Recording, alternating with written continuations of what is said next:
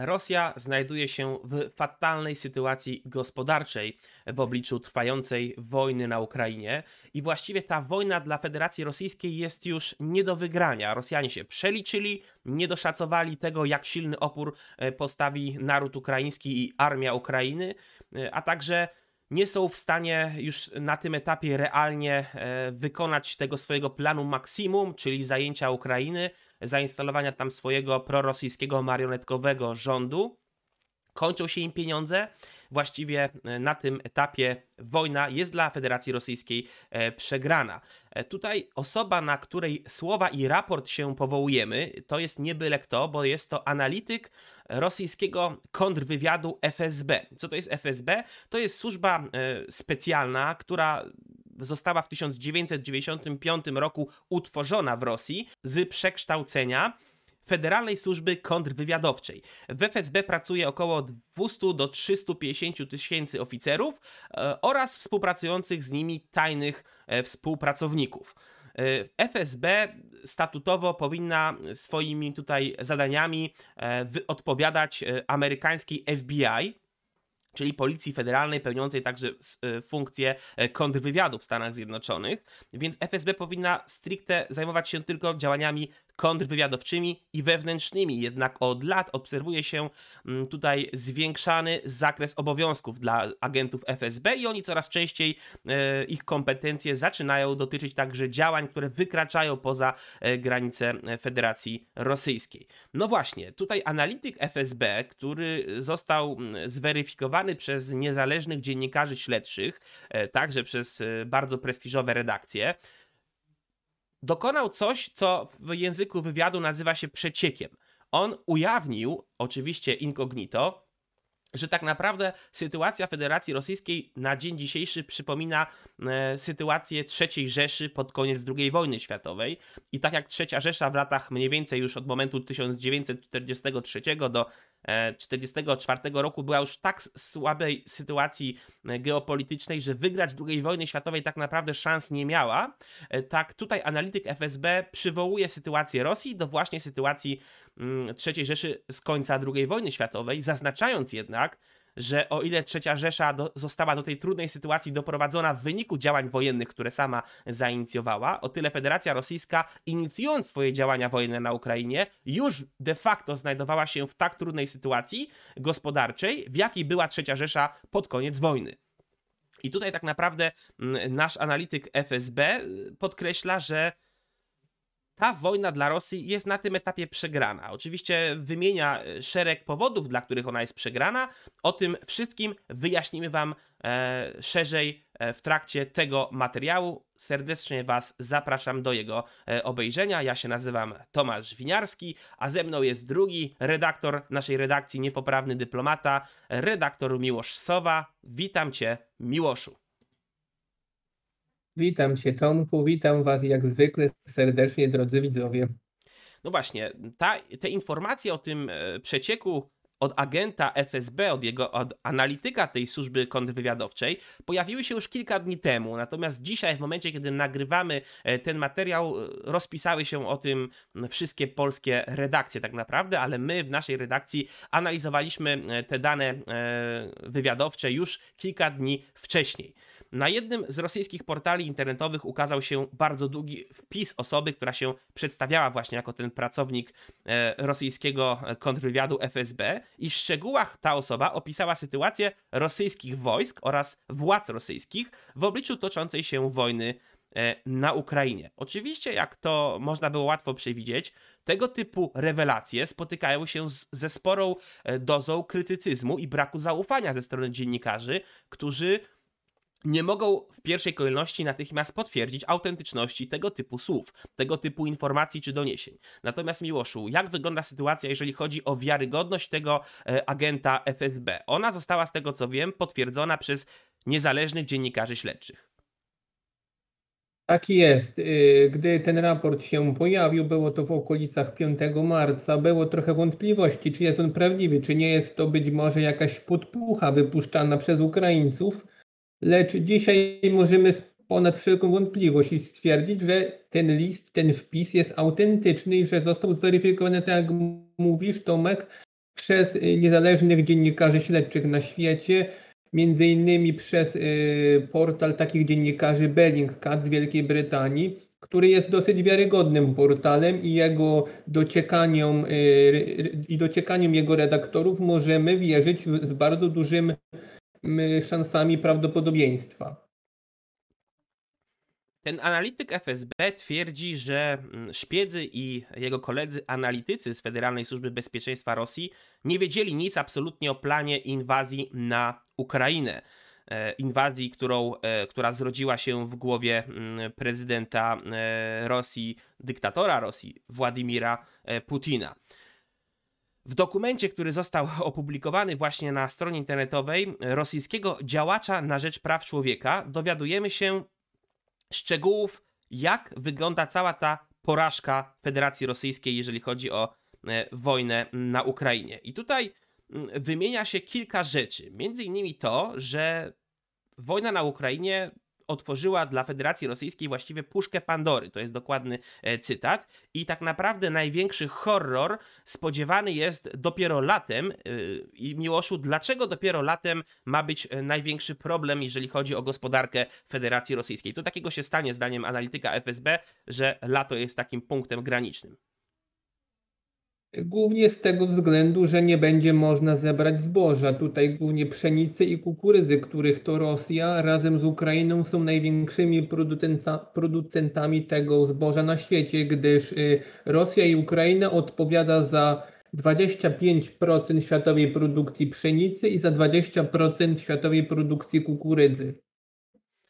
Te informacje, które teraz Wam przekażemy, pochodzą z raportu analityka FSB, który pojawił się w sieci kilka dni temu. Więc weźmy poprawkę, że pewne dane co do na przykład strat rosyjskich, o których teraz chcę powiedzieć, są już na ten moment nieaktualne, ale dalej odzwierciedlają tutaj e, proporcje strat, jeżeli chodzi o siły, siły rosyjskie. I tak jak na przykład pisał autor tego dokumentu, Liczba zabitych Rosjan może wynosić już 10 tysięcy żołnierzy, czyli jest wielokrotnie wyższa niż oficjalne dane władz mówiącej na etapie kilku dni temu o około 500 zabitych żołnierzach. Analityk FSB dodaje, że tak naprawdę nikt w rządzie e, rosyjskim nie znał prawdziwej liczby zabitych, ponieważ, i tutaj cytat e, z tego analityka, straciliśmy kontakt z głównymi oddziałami.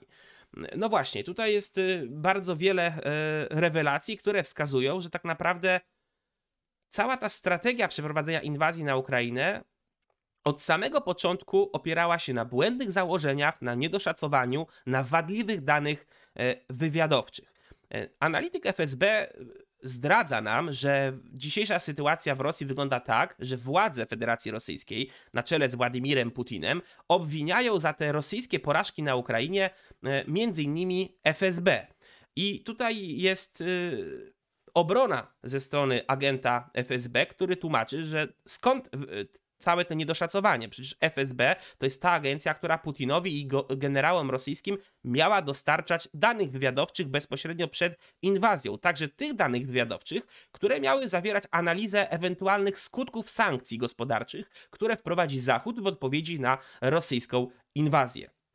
I tutaj yy, nasz sygnalista, informator z FSB yy, twierdzi, że jego agencja Y, nie otrzymała żadnego ostrzeżenia, że inwazja na Ukrainę faktycznie nastąpi i nie była przygotowana FSB do radzenia sobie ze skutkami sankcji y, gospodarczych. Informator sygnalista twierdzi, że agenci FSB otrzymali rozkazy, aby ocenić skutki tych zachodnich sankcji, ale nikt im nie powiedział, że nie jest to hipotetyczne ćwiczenie, a że jest to mm, naprawdę realne przygotowywanie się do prawdziwej inwazji, do której dojdzie, a nie jakaś tam hipotetyczna analiza e, potencjalnej inwazji.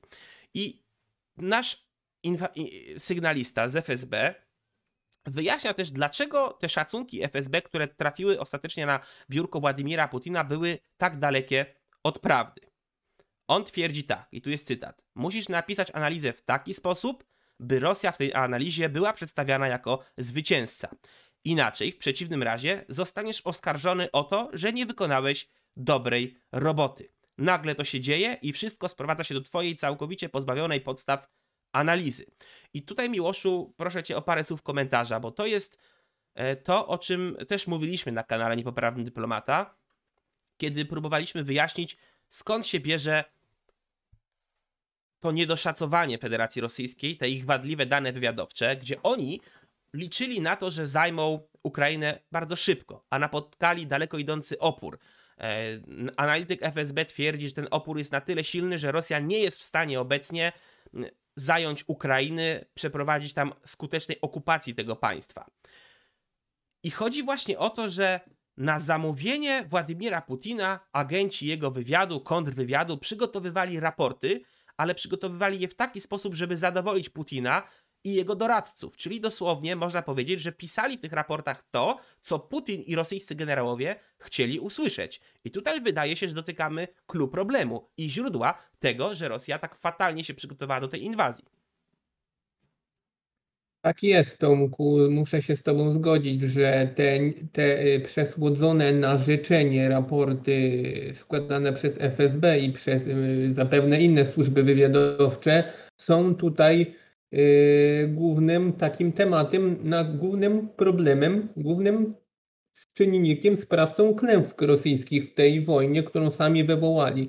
Gdyż w, tym, w tej analizie oficer FSB, o którym mówimy, rozprawia się z tymi, z tymi raportami dosyć w brutalny i szczery sposób, gdyż mówi otwarcie, że możliwość szybkiego i już jakiegokolwiek opanowania Ukrainy na dzisiaj, na tam, nawet na tamten moment, gdy on pisał tą analizę, która yy, wyciekła do mediów i którą omawiamy teraz, stwierdził, że możliwość szybkiego opanowania Ukrainy jakiegokolwiek już obecnie zanikła że wszystko byłoby możliwe, gdyby udało się pojmać e, prezydenta Ukrainy Wołodymyra Zełenskiego i innych ważnych polityków ukraińskich oraz opanować kluczowe budynki w ciągu pierwszych trzech dni wojny. No wtedy, jak sądzi nasz sygnalista, byłaby przynajmniej tu cytat teoretyczna szansa na zdławienie jakiegoś oporu Ukraińców. A teraz to właściwie możemy mówić, że jest już musztarda po herbacie, że nawet y, nikt szczególnie nie pali się y, do kwestii zastąpienia y, przez Rosję prezydenta Zełenskiego. Nikt z prorosyjskich polityków, nawet sygnalista zadaje pytanie i podaje wątpliwość, czy mógłby, mógłby być to Wiktor Janukowicz, czyli poprzedni prezydent Ukrainy. No, no właśnie, który Miłoszu, tutaj uciekł.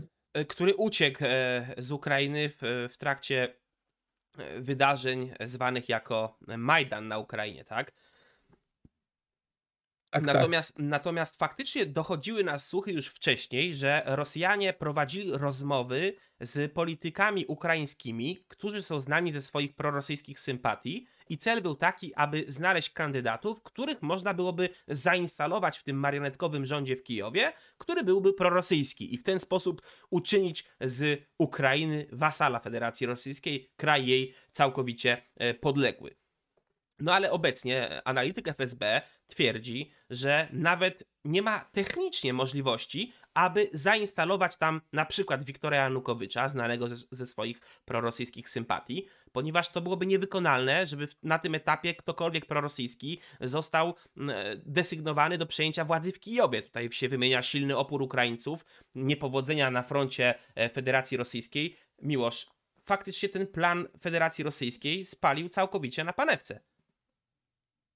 No tak, spalił i to do tego stopnia, że y, nawet gdyby udało się obecnie pojmać czy zamordować prezydenta Zełenskiego czy innych ważnych polityków z Kijowa, z Ukrainy, to nie, nie, nie odniosłoby do takiego efektu, jakiego, jaki by sobie mogła zamierzać Moskwa, jaki by mógł sobie zamierzać Putin, gdyż Ukraińcy y, już są tak y, okrzepli w swojej obronie i są tak zdeterminowani, i tak nienawidzą Rosjan, że mm, taka śmierć czy pojmanie prezydenta czy kogoś innego ważnego mogłaby tylko jeszcze wzmocnić ich morale, ich nienawiść i ich zapał do walki z Rosjanami. A Wskazuje propos... tutaj e, mhm. E, i dużo, dużo miejsca podejmuje nasz sygnalista właśnie na te czynniki takie psychologiczne, te sfery wojny, czyli morale i nastawienia, gdyż kilkukrotnie zwraca uwagę na to, jak Ukraińcy są zmotywowani, jak dobrze armia ukraińska sobie radzi, jak dobrze jest dowodzona i jak ciągle jest uzupełniana na przykład dostawami sprzętu, uzupełnieniami amunicji, dobrą logistyką, łącznością, czyli tym wszystkim, czego nie ma armia rosyjska. Do tego za chwilę przejdziemy, jeżeli chodzi o to, dlaczego armia rosyjska ma tak słabą logistykę i jakie są jej ograniczenia strategiczne, jeżeli chodzi o angażowanie kolejnych nowych zastępów swoich żołnierzy. Ale e, chciałem wrócić jeszcze Miłoszu na chwilę do rozmowy o tej rosyjskiej próbie zainstalowania jakiegoś marionetkowego przywódcy ukraińskiego, który byłby prorosyjski, na przykład Janukowycza. Wiktora Janukowycza. E, żeby to zrobić, to Rosja miała plan e, no, pojmać albo wręcz wprost e, mówiąc zabić obecnego prezydenta Ukrainy Wołodymira Zełęńskiego. I do tego celu został oddelegowany oddział Czeczenów, którym tutaj kier właściwie kierował lider Czeczenii, przyjaciel wielki Władimira Putina, Ramzan Kadyrow. I tutaj nasz sygnalista z FSB ujawnia e, bardzo ważne informacje w kwestii pana Kadyrowa. E, on twierdzi, że Kadyrow dosłownie oszalał i jest e, oszalał w trakcie tej wojny na Ukrainie, a obecnie pomiędzy FSB a Kadyrowem są niezwykle napięte stosunki. Właściwie mówi się, że przywódca Czeczeni Kadyrow jest na skraju jawnego konfliktu z Rosjanami. A w wyniku czego doszło do takiej zmiany sytuacji? No, w wyniku, jak twierdzi sygnalista FSB, w wyniku mm, wielkiej porażki oddziałów Kadyrowa, którzy tego, którzy zostali całkowicie rozbici e, przez e, siły ukraińskie broniące e, Kijowa i prezydenta Załęckiego, który cały czas, przypomnijmy, znajduje się w stolicy Ukrainy. Oddział kadyrowców, nazywany oddziałem uderzeniowym, miał jasny cel: zabić Wołodymira Zełenskiego. Ten cel się nie tylko nie udał, nie powiódł, ale także siły e, kadyrowców, siły Czeczenów za, e, otrzymały silne uderzenie i e, ze, ze, strony sił ukraińskich oraz poniosły dotkliwe straty personalne. Bardzo dużo zabitych właściwie zostały całkowicie odparte i rozbite. No więc w związku z tym legł kolejny mit. Nie tylko ten mit, że armia rosyjska jest taka silna, ale także mit, że Czeczeni to są jakieś elitarne i bardzo groźne oddziały. No oni też, jak widać, na szczęście nie dali sobie rady e, z armią Ukrainy. Miłosz, kilka słów komentarza w tej sprawie. No cóż, y, sygnalista w swoim liście stwierdza, że pan Kadyrow może mieć zaraz przez to swoje osobiste problemy w swojej republice, w swoim regionie, czyli w Czeczeni, może mieć podobne problemy co Władimir Putin obecnie, czyli mogą pojawiać się plotki lub mogą się pojawiać całkiem poważnie brzmiące doniesienia, że być może będzie szykowana jakaś próba jego usunięcia z pełnionego przez niego od kilkunastu lat urzędu lidera de facto tej jednej z rosyjskich republik. Cóż, Czeczenia, yy, jej wojska, jej zachowanie w tej wojnie było także dla mnie i dla wielu innych osób pewnym zaskoczeniem, zaskoczeniem in plus powiedzmy, gdyż nie spodziewał się nikt, że dostaną aż takie bęcki od Ukraińców, Czeczeńcy, gdyż miejmy pod uwagę to, że mogliśmy twierdzić, że okej, okay, wysyłana regularna rosyjska armia do walki z Ukraińcami składała się z 18-20-latków, którzy no, nie mogli mieć słabe, wysokiego morale, bo byli przecież zmanipulowani, twierdzono, że przecież Yy, mówiono im, że jadą na szkolenia, zmieniano im bez ich wiedzy kontrakty wojskowe, tak żeby potem nie mogli się z tego wymiksować. Matki jej, ich rodziny, tych chłopaków nie wiedziały nic. I mogliśmy sądzić, że okej, okay, oni może faktycznie yy, nie są tacy wyszkoleni, żeby walczyć z regularną, dobrze uzbrojoną i dobrze broniącą się ukraińską armią, ale co do Czeczeńców, mieliśmy prawo inaczej twierdzić, że oni wiedzieli po co tam jadą, mieli, mieli jasny cel i mogliśmy twierdzić, że mają wysokie morale, że są dobrze nastawieni, dobrze przygotowani, a tutaj zawiedli tak samo jak ci nastolatkowie rosyjscy wysyłani nawet spod y, Syberii. No tak, szczególnie e, to, co mówisz, jest prawdziwe, jeżeli chodzi o nasze e, oczekiwania, że kadyrowcy będą wykazywali większą przydatność bojową, z tego względu, że w szeregach Czeczenów, którzy zostali wysłani przez Putina na wojnę ukraińską, e, znajdowali się weterani zaprawieni w walkach, które trwały w Czeczeni także, prawda? Więc tutaj e, można było się spodziewać, że to są e, zaprawieni w boju żołnierze, którzy będą stanowić poważne wyzwanie dla sił ukraińskich.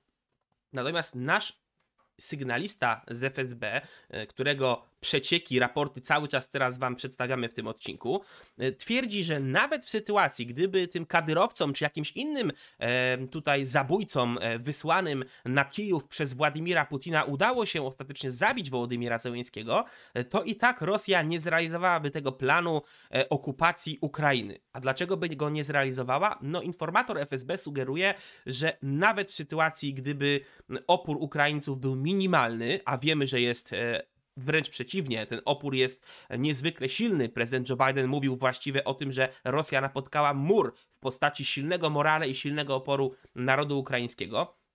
Ale nawet przy minim, minimalnym oporze ze strony Ukraińców, zdaniem naszego agenta mm, sygnalisty, którego słowa cytujemy, Rosja potrzebowałaby około pół miliona żołnierzy, nie licząc pracowników zaopatrzenia i logistyki, aby skutecznie przeprowadzić okupację e, Ukrainy.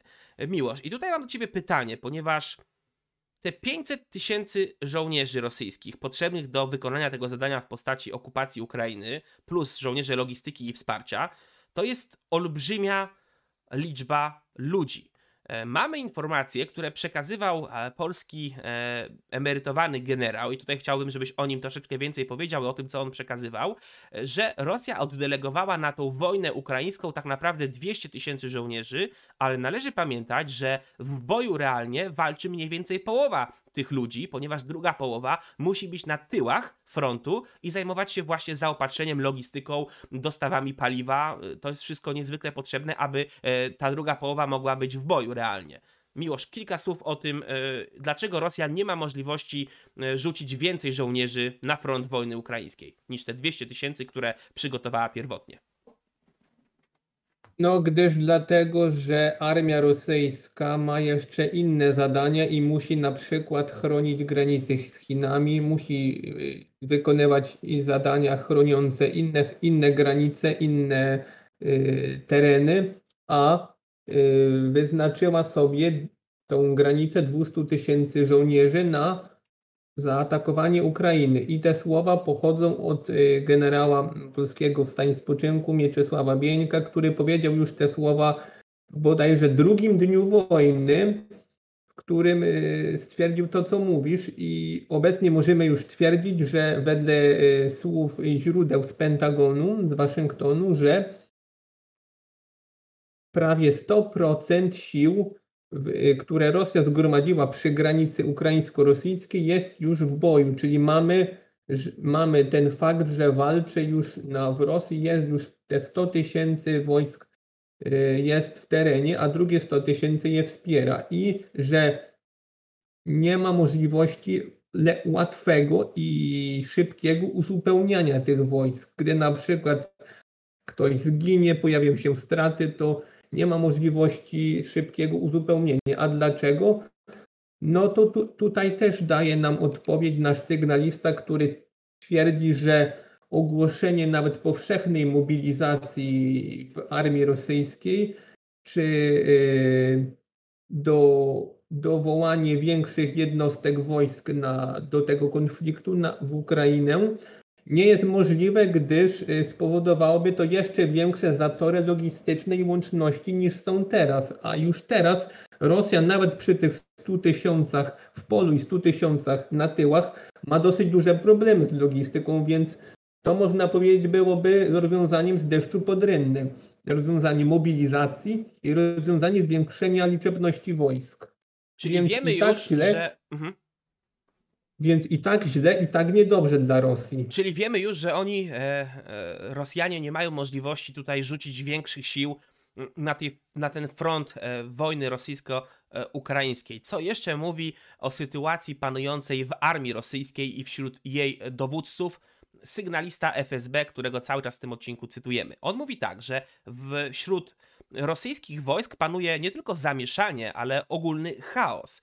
Nawet dowódcy poszczególnych jednostek mają, według jego słów, nie znać realnych strat swoich, e, wśród swoich żołnierzy a także e, łączność z największymi jednostkami na polu walki i pomiędzy tymi jednostkami a ich dowództwem e, w Moskwie jest podobno przerwana i tutaj mm, jest bardzo duży problem z tą komunikacją. I tutaj te słowa sygnalisty FSB zdają się być niezwykle wiarygodne, szczególnie w kontekście tego, o czym także mówiliśmy na kanale Niepoprawny Dyplomata, czyli o tym, że pomiędzy wojskami rosyjskimi, na przykład pomiędzy poszczególnymi kolumnami wojsk pancernych, dochodziło do bratobójczej wymiany ognia, e, coś co w nomenklaturze amerykańskiej nazywa się friendly fire, tak? czyli ogień sojuszniczy. I on miał miejsce w wyniku tego, że Rosjanie błędnie założyli, że te czołgi, które widzą przed sobą, to są czołgi armii ukraińskiej. A tak naprawdę okazało się, że były to czołgi E, rosyjskie, czyli jedne czołgi rosyjskie waliły w drugie czołgi rosyjskie i nie tak dawno temu w wyniku tego typu friendly fire sytuacji e, aż 9 czołgów rosyjskich zostało zniszczonych i kilka wozów opancerzonych. Wcześniej mieliśmy informację o tym, że rosyjski okręt wojenny operujący na Morzu e, Czarnym miał błędnie zidentyfikować jeden z samolotów e, latających nad Morzem Czarnym i wziąć go za samolot sił ukraińskich, otworzyć do niego ogień i go zestrzelić. A w istocie okazał się być to samolot e, bojowy Federacji Rosyjskiej. Tego typu sytuacji jest naprawdę sporo i to zdaje się potwierdzać to, że tą tezę, że w wojsku rosyjskim panuje ogromny chaos i problemy z komunikacją. Tak jest, Tomek. Jest to poważną bolączką armii rosyjskiej, która poważnie utrudnia im jakiekolwiek postępy w tej wojnie, gdyż y, łączność i logistyka w wojsku, wojskowości są bardzo ważne i nie trzeba zbyt dużej wiedzy, nie trzeba być wielkim ekspertem od wojskowości, od obronności, żeby to wiedzieć, że armia potrzebuje mieć dobrą komunikację. Musi być dobry łańcuch y, komunikacji szeregowców, ludzi, którzy są w polu, którzy walczą z dowódcami, którzy są oddaleni. I gdy tę komunikację się przerwie, no to jasnym jest, że generał dowództwo nie będzie mogło przekazać na przykład zadań, rozkazów, poleceń dla szeregowców, którzy są w polu, a szeregowcy nie będą wiedzieli, co mają robić. Miłoszu, chciałem jeszcze na chwilę wrócić do tej e, tutaj perspektywy i tego jednego z głównych celów, które sobie Rosjanie postawili przed inwazją na Ukrainę, czyli do e, zlikwidowania Wołodymira Zełeńskiego. E, nasz e, sygnalista e, FSB twierdzi, że nawet pojmanie lub zabicie prezydenta Ukrainy właściwie niewiele by zmieniło w tej sprawie. I jako wytłumaczenie, dlaczego by to niewiele zmieniło, wskazuje na niezwykle silny e, opór Ukraińców i to, jak wysoki poziom nienawiści do Rosjan obecnie e, e, daje się zauważyć w społeczeństwie ukraińskim, co oczywiście jest w 100% uzasadnione. Oni są niezwykle zmotywowani do tego, żeby po prostu walczyć z Rosjanami i bronić swojej ojczyzny. Tak jest. Ja już to mówiłem przy wcześniejszym pytaniu, przy wcześniejszej okazji i mogę dodać, że sygnalista stwierdził tu znów cytat, że poziom nienawiści do Rosjan, Ukra- Ukraińców jest taki sam jak Czeczenów podczas wojen czeczeńskich i koniec cytatu i stwierdził jeszcze, że nawet ci ludzie i te grupy osób, które były w Ukrainie lojalnymi w stosunku Rosji do, tam, do momentu wojny, Teraz się od niej wszyscy zgodnie odwrócili. No tak, i tutaj weźmy pod uwagę, że faktycznie, szczególnie w rejonie wschodnim Ukrainy, na przykład miasto Charków, jest to jedne, jeden e, z największych ośrodków przemysłowych na Ukrainie, e, bardzo duża metropolia, ale dominuje tam ludność rosyjskojęzyczna. To są Ukraińcy mający często korzenie rosyjskie i na co dzień posługujący się w pierwszej kolejności językiem rosyjskim.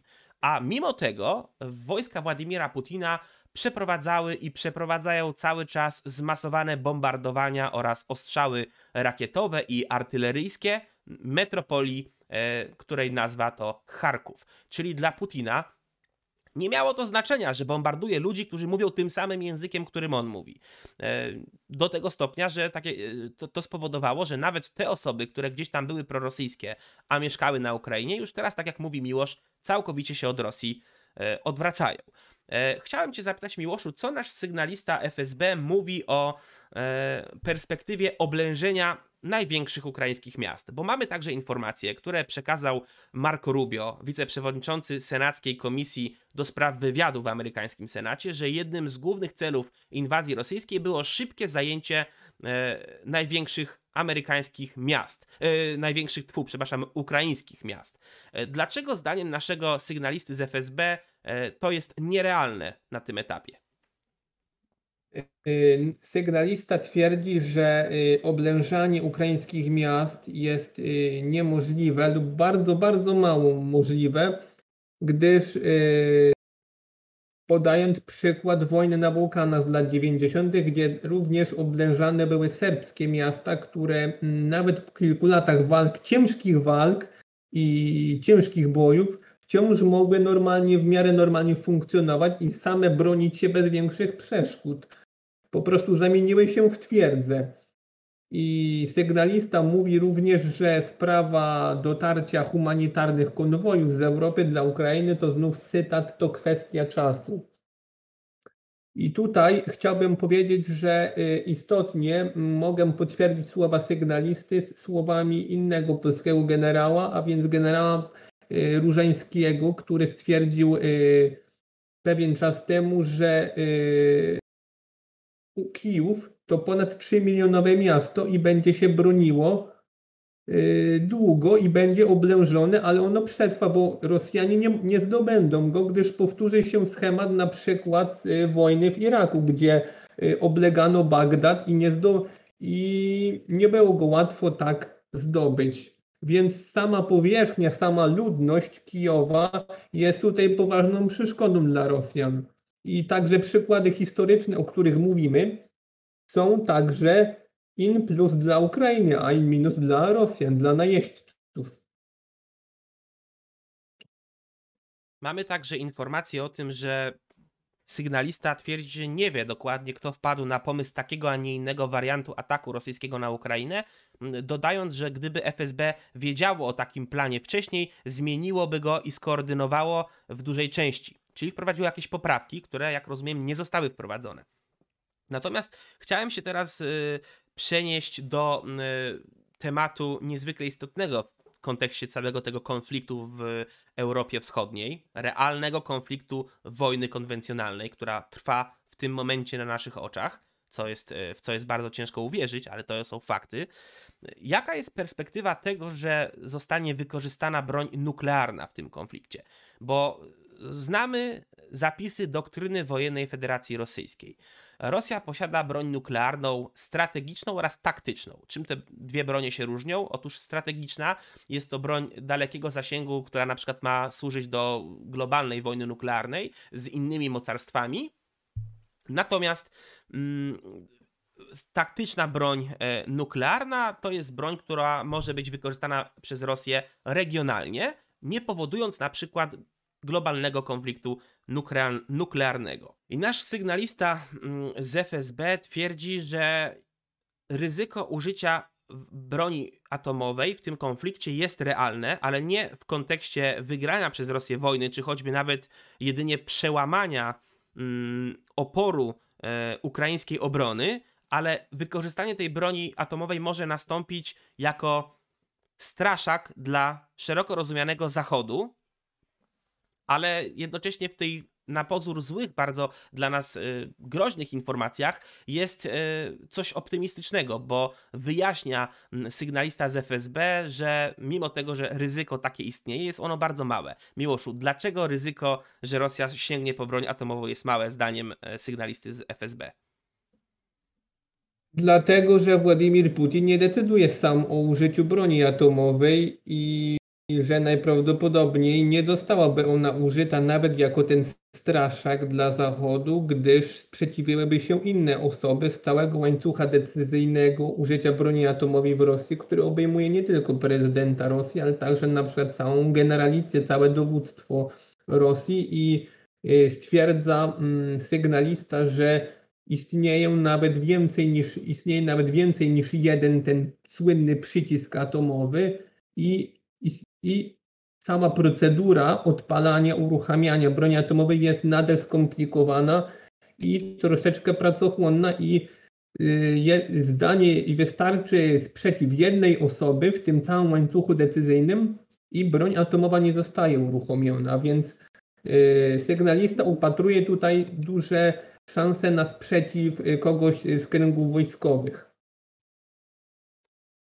Od sygnalisty z FSB, na którego e, słowa cały czas się powołujemy, przypomnę, że jest to osoba e, zweryfikowana przez niezależnych dziennikarzy, więc jest to źródło dosyć wiarygodne. Z jego słów wynika, że tym razem rosyjski wywiad zagraniczny SWR ma przygotowywać rzekome dowody, preparować te dowody, które by wskazywały, że strona ukraińska ma planować użycie broni masowego rażenia przeciwko Rosji. I tutaj w tym kontekście mówi się o broni atomowej. Natomiast sygnalista z FSB obala tego typu e, teorie, sugerując, że realnie Ukraińcy nie mają faktycznych możliwości stworzenia broni atomowej, więc takie zarzuty kierowane ze strony Federacji Rosyjskiej, podpierane tymi sfałszowanymi dowodami wywiadu zagranicznego Rosji, no byłyby bardzo mało wiarygodne od samego początku. Tak jest. I tutaj sygnalista podaje argumenty, że Ukraińcy mają zdobywać uran z, y, ze swoich elektrowni atomowych, których mają kilka na swoim terenie, ale sygnalista twierdzi, że tego uranu jest zbyt, zdecydowanie zbyt mało i jest on y, tak, w takiej formie i w takiej, w takiej substancji, że nie mógłby i nie może tworzyć bezpośredniego zagrożenia i nie może być traktowany jako budulec broni atomowej, o którą oskarżają uży, yy, tworzenie przecież Rosjanie ustami y, Putina. Jeżeli już Miłoszu przywołałeś e, te elektrownie atomowe znajdujące się na Ukrainie, no to trzeba e, wspomnieć, że są to te elektrownie, na przykład Zaporowska Elektrownia Atomowa czy e, Elektrownia Atomowa w Czarnobylu, przy których toczą się realne działania wojenne, a Federacja Rosyjska nawet e, podejmuje tak daleko nieodpowiedzialne działania, jak bombardowanie obszarów tych elektrowni e, atomowych, na przykład elektrowni zaporowskiej, e, która jest jedną z największych elektrowni tego typu w Europie. Mimo tego Rosja zbombardowała rejon tej elektrowni. Oczywiście mamy informacje, które uspokajają nasze obawy ze strony Pentagonu. Kilka dni temu rzecznik prasowy Pentagonu stwierdził, że monitoruje e, Ministerstwo Obrony USA sytuację wokół tej zaporowskiej elektrowni atomowej na Ukrainie i tam nie ma e, e, żadnych informacji o jakimś wycieku substancji radioaktywnych, promieniotwórczych. Nie ma tam żadnego tego typu zagrożenia, mimo tego ostrzału rosyjskiego. A to między innymi dlatego, że reaktory atomowe tej zaporowskiej elektrowni są pod ziemią zabezpieczone betonowymi ścianami, znajdują się w czymś, co można by e, opisać tak w uproszczeniu jako takie silne antynuklearne bunkry. E, I tutaj osoby, które są zainteresowane, ci z Was, których interesuje e, tematyka atomowa i bezpieczeństwa atomowego, bezpieczeństwa elektrowni atomowych, to Was serdecznie odsyłam do e, odcinka, który nagrał Mikołaj Wąski-Teperek z redaktorem Wiechem, ekspertą do ekspertem do spraw energetyki. Tutaj u góry prawdopodobnie pojawi się odnośnik do tego podcastu. Tam jest więcej informacji na temat sytuacji atomowej na Ukrainie. Natomiast Miłosz, bo chciałem też jeszcze a propos perspektywy tutaj konflikt nuklearny, e, czy może wojna konwencjonalna na pełną skalę, trzecia wojna światowa. E, czy nasz sygnalista coś mówi na temat ryzyka tego, że wybuchnie trzecia wojna światowa konwencjonalna? Owszem, mówi. A co on mówi?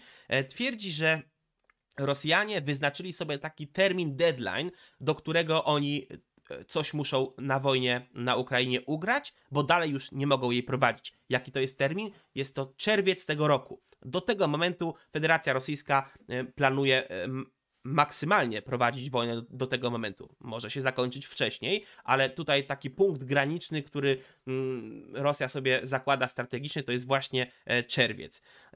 Informator FSB ujawnia, że agenci FSB nie wykluczają konfliktu na skalę międzynarodową, na przykład pomiędzy NATO a Rosją. E, I w jakich okolicznościach do, do takiego konfliktu miałoby dojść? Otóż w takich, e, tutaj zacytuję dosłowny cytat z sygnalisty FSB. Jeżeli jakiś pierdolony dowódca, doradca, przepraszam, pierdolony doradca przekona swoich przywódców, aby wysłali państwom zachodnim ultimatum, grożąc wojną w przypadku, gdyby Zachód nie wycofał się z najbardziej poważnych sankcji na Rosję, które wprowadził. Wówczas mogłoby dojść do e, konfliktu yy, otwartego, światowego. Tutaj sygnalista twierdzi tak. A co jeśli Zachód odmówi? W takim przypadku nie wykluczam, że zostaniemy wciągnięci w prawdziwy konflikt międzynarodowy. No i tutaj to są słowa, które absolutnie optymizmem nie napawają. Natomiast optymizmem napawać może sytuacja, yy, może informacja, że za kilka dni już sytuacja gospodarcza Rosji może ulec radykalnemu pogorszeniu. Już teraz ta sytuacja jest fatalna. Oczywiście słowa e, przywołane tutaj w tym odcinku z tego raportu sygnalisty FSB pochodzą sprzed kilku dni, mm, więc teraz tak naprawdę dzieje się to, co on tam przepowiadał, czyli że sytuacja gospodarcza Rosji może ulec poważnemu e, pogorszeniu. Miłoszu, czy naprawdę tak jest, że mm, perspektywa dla Rosji jest tragiczna i właściwie ich gospodarka za chwilę się załamie, oni nie będą w stanie wojny kontynuować? E, tak, i istotnie sytuacja gospodarcza Rosji jest naprawdę nie do pozazdroszczenia, jest w katastrofie, jej stan ekonomiczny jest naprawdę, Rosji jest w opłakanym stanie. I stwierdza to nawet e, sygnalista FSB, który mówi, że do czerwca, mówiłeś o tym deadline operacji wojskowej, no to dodaje przy tej okazji sygnalista, że tu cytat nie będzie już w czerwcu czegoś takiego jak rosyjska gospodarka. Nie będzie już nic.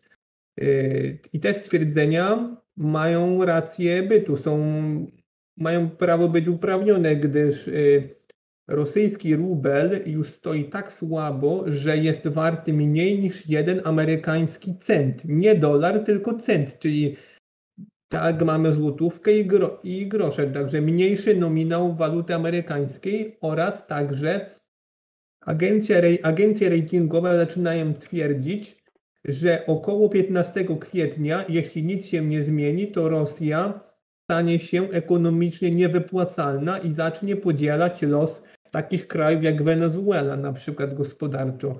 Czy Korea Inflacja Północna. zacznie tak, inflacja zacznie y, szybować w górę do niebotycznych rozmiarów, no i Rosjanie mm, po prostu zostaną puszczeni jeszcze tego roku zupełnie w skarpetkach, jak to się mówi.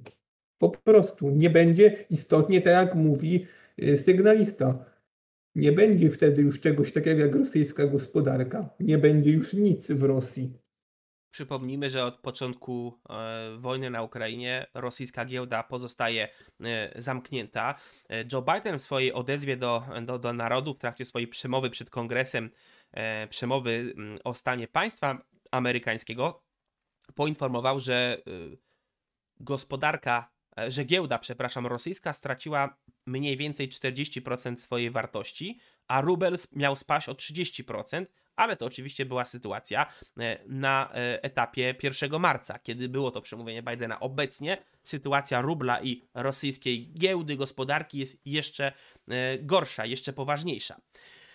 Na koniec tylko, żeby uwiarygodnić tutaj osobę, której słowa i przewidywania analizowaliśmy w tym odcinku, czyli tego sygnalisty FSB, kontrwywiadu Federacji Rosyjskiej, który momentami pełni także funkcję wywiadu zagranicznego, to tylko przypomnę, że The Times, redakcja The Times, niezwykle prestiżowej i wiarygodnej gazety, mm, pokazała ten dokument, który tutaj dzisiaj analizowaliśmy, e, przez eksperta do spraw rosyjskich służb bezpieczeństwa dwóm agentom FSB.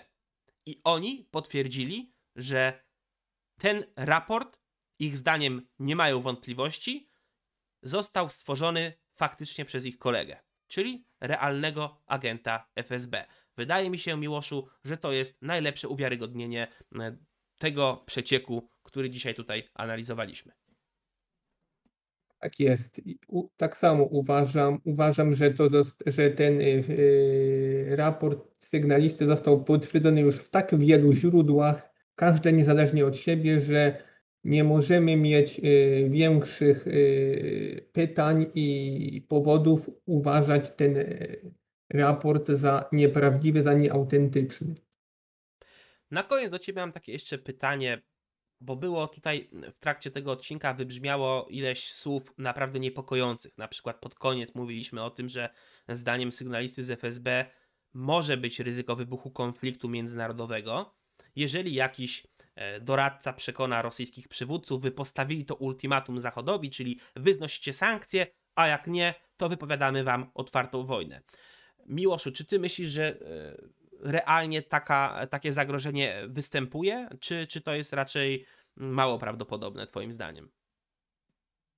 E, cóż, e, biorąc pod uwagę to, w jakim stanie i w jakim, e, jak decyzje podejmuje Putin, Mogę stwierdzić, że nie, gdyż y, on mamy do, dochodzenia, dochodzą nas informacje, że on podejmuje te decyzje praktycznie sam, nikogo się nie słucha, a proces decyzyjny, jak wiemy w przypadku broni atomowej, użycia jej przez Rosję, jest bardziej skomplikowany i wymaga współpracy wielu osób, więc y, uważam, że mm, te słowa o y, sygnalisty, o, ty, o, ty, o tym doradcy, który może przekonać tutaj Putina czy innego y, polityka, czy decydującego na Kremlu o rozpoczęciu wojny są, y, uważam, nie do końca prawdziwe i mm, nie, nie mają y, odbicia w rzeczywistości, w praktyce, w realnym życiu, gdyż wymagałyby, tak jak mówimy, większej zgody, jednomyślnej zgody wielu osób. No i też, o którą jeżeli weźmiemy... bardzo o którą byłoby bardzo trudno. Jeżeli też weźmiemy pod uwagę e, fatalną sytuację gospodarczą i finansową Rosji, o której właśnie też mówił sygnalista z FSB, oraz problemy w zarządzaniu wojskiem, problemy z komunikacją, chaos w tym wojsku, a także liczne niepowodzenia e, sił rosyjskich na froncie wojny ukraińskiej, gdzie w wielu przypadkach kolumny wojsk rosyjskich są po prostu masakrowane przez e, żołnierzy ukraińskich, no to jeżeli wyobrazimy sobie, że Federacja Rosyjska naprawdę posunęłaby się do tego szaleńczego kroku, czyli wypowiedziała wojnę NATO, to tak naprawdę będzie to jednoznaczne z samobójstwem Federacji Rosyjskiej, bo oni sobie ledwo radzą z Ukrainą, co dopiero z całym potężnym NATO. Tyle w tym odcinku. Zachęcam Was, drodzy widzowie, do udzielenia wsparcia redakcji Niepoprawny Dyplomata. Możecie to zrobić zostając naszymi patronami. Link do strony Patronite znajduje się w opisie tego filmu. Co niedziela organizujemy także live'y na żywo na YouTubie, w trakcie których możecie nas wspierać donatami pisząc komentarze, które są wyemitowywane na antenie i są czytane, a my do nich zawsze E, nasz komentarz i odpowiedź udzielamy. Jest także super chat, więc tych możliwości finansowego wsparcia naszej redakcji jest bardzo dużo. E, a ci z Was, którzy z różnych powodów finansowo nas wesprzeć nie mogą e, albo nie chcą, zapraszamy do innego, równie istotnego dla nas wsparcia, czyli do szerowania naszych materiałów w Waszych mediach społecznościowych oraz do tego, aby obserwować nas, redaktorów e, tutaj redakcji Niepoprawny Dyplomata, mnie, Tomasz Winiarski, redaktora Miłosza Sowe, redaktora Mikołaja Wąskiego Teperka, na naszych mediach społecznościowych i tutaj pod spodem na belce widzicie e, odnośniki do naszych Twitterów, Instagramów oraz Facebooka Niepoprawny Dyplomata. Wesprzyjcie nas, to jest dla nas bardzo ważne. Dzięki Wam działamy i działamy dla Was. Także jesteście tutaj e, kluczowi, jeżeli chodzi o dalsze funkcjonowanie naszej redakcji. Napiszcie także jakiś komentarz, choćby dla statystyk, zostawcie łapkę w górę, jeżeli ten odcinek Wam się podobał, ponieważ to też bardzo dobrze stymuluje algorytm YouTube'a, który po prostu pokazuje nasze materiały większej liczbie widzów, a oto cały czas walczymy. Jeżeli oglądacie ten odcinek, a jeszcze kanału nie subskrybujecie, zachęcam do kliknięcia guzika subskrybuj, tego czerwonego guzika e, pod filmem, a także do zaznaczenia opcji dzwoneczka. Dzięki temu YouTube będzie Was powiadamiał o każdym nowym filmie, który wrzucimy na nasz kanał. E, pamiętajcie także, że to jest dla nas bardzo ważne, ponieważ mamy już ponad 61 tysięcy widzów, subskrybentów, a trwa walka o ten pierwszy przycisk YouTube'a, czyli o 100 tysięcy nowych subskrybentów, dlatego jeżeli możecie polecić swoim znajomym nasz kanał i oni mogą zosta- zostać naszymi subskrybentami, to będziemy za to bardzo wdzięczni. Zachęcam także wolnej chwili do odwiedzenia naszego nowego portalu informacyjnego www.niepoprawnydyplomata.pl, gdzie publikujemy bardzo dużo ciekawych artykułów dotyczących nie tylko wydarzeń politycznych, ale także kulturowych, jeżeli chodzi o Stany Zjednoczone. Tyle na dzisiaj w dzisiejszym materiale. Dziękuję Wam bardzo serdecznie, że byliście z nami. Zapraszam do kolejnych materiałów, które pojawią się na kanale już niebawem. Ja się nazywam Tomasz Winiarski, a odcinek prowadził razem ze mną redaktor Miłosz, so- Miłosz Sowa. Trzymajcie się, cześć! Serwus.